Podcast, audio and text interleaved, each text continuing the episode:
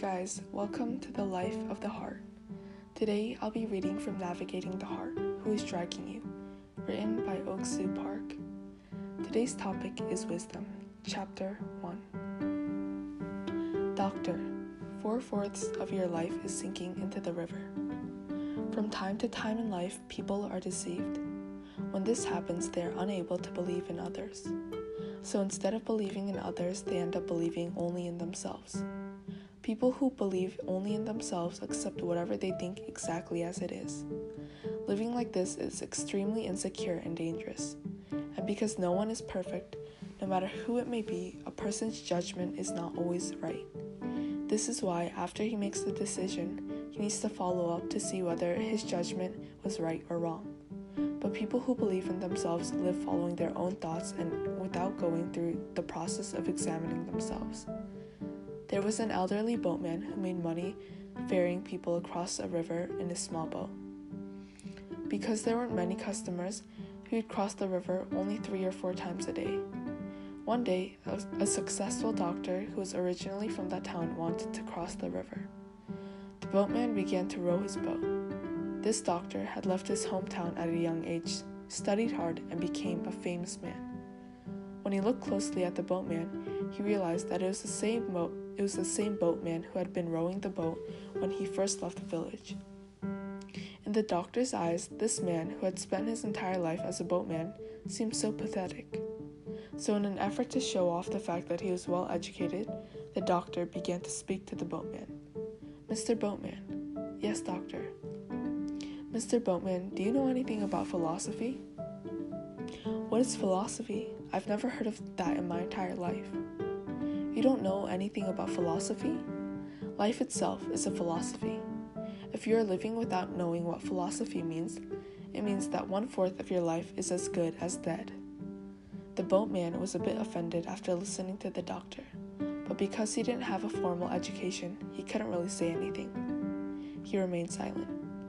Soon afterward, the doctor asked him another question Mr. Boatman. Yes, doctor. Mr. Boatman, do you know anything about literature? Literature? What is that? I know litter, and I know ucher, but I don't know what literature is. How in the world is that possible, Mr. Boatman? If you had known what literature is, you could have written such a beautiful lit- literature yourself while you lived on this beautiful riverside. You're telling me right now that you don't know any literature? Mr. Boatman, two fourths of your life is as good as dead. Because these words that were coming from a famous doctor, he listened. But it was starting to make him feel quite bitter inside. While the boatman continued to row the boat, the doctor asked him another question. Mr. Boatman, I am sure you know what astronomy is, don't you? Astronomy? I don't know what those kinds of things are. When the evening sky is red, that means it will be clear the next morning. When the morning sky is red, it means that the day will be cloudy. Cloudy. I know that much, but I don't know what astronomy is. What do you do with astronomy? Haha, Mr. Boatman. Have you been rowing on this boat without even knowing what astronomy is? Mr. Boatman, three fourths of your life is as good as dead. Now the boatman was really offended, but because he could not say anything, he simply allowed his anger and continued to row. Then he made a mistake. There was a rock sticking out in the bottom of the in the middle of the river.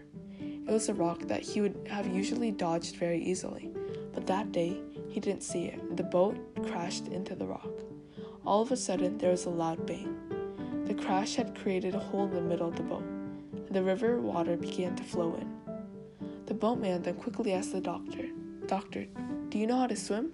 No, I don't know how to swim. What do I do? What do you mean, what do I do? Doctor, four fourths of your life is now sinking into the river. People like to express the need for equality, especially politicians who are running for office. However, while the people in the world claim to want equality with their mouths, there is no one who truly desires it in their hearts. People want to be better off than others. They want to be in positions that are better and higher. They want their sons to be more successful than everyone else's sons. In actuality, they do not want equality. No matter what civilization or nation, people cry out for democracy and equality. But in actuality, people like to establish themselves in ranks and levels. They feel excitement in the fact that they are better off than others. That is a pleasure that we all feel in life. Some people bluntly boast that they are better than others. Then there are others who do not express it outwardly, but inwardly they say to themselves, I'm so great, I'm so smart, I can do everything well. When people have clear thoughts in their minds that they are better than others, pride is formed. Then they begin to despise and belittle others, believing their own thoughts to be more correct. Then they begin to live according to their own thoughts.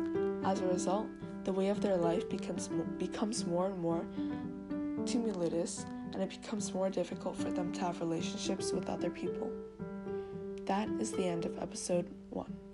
Thank you for listening, and if you enjoyed this podcast and would like to help support the podcast, please share it with others, post about it on social media, or leave me a rating and review. Thanks again, and I will see you next time on The Life of the Heart.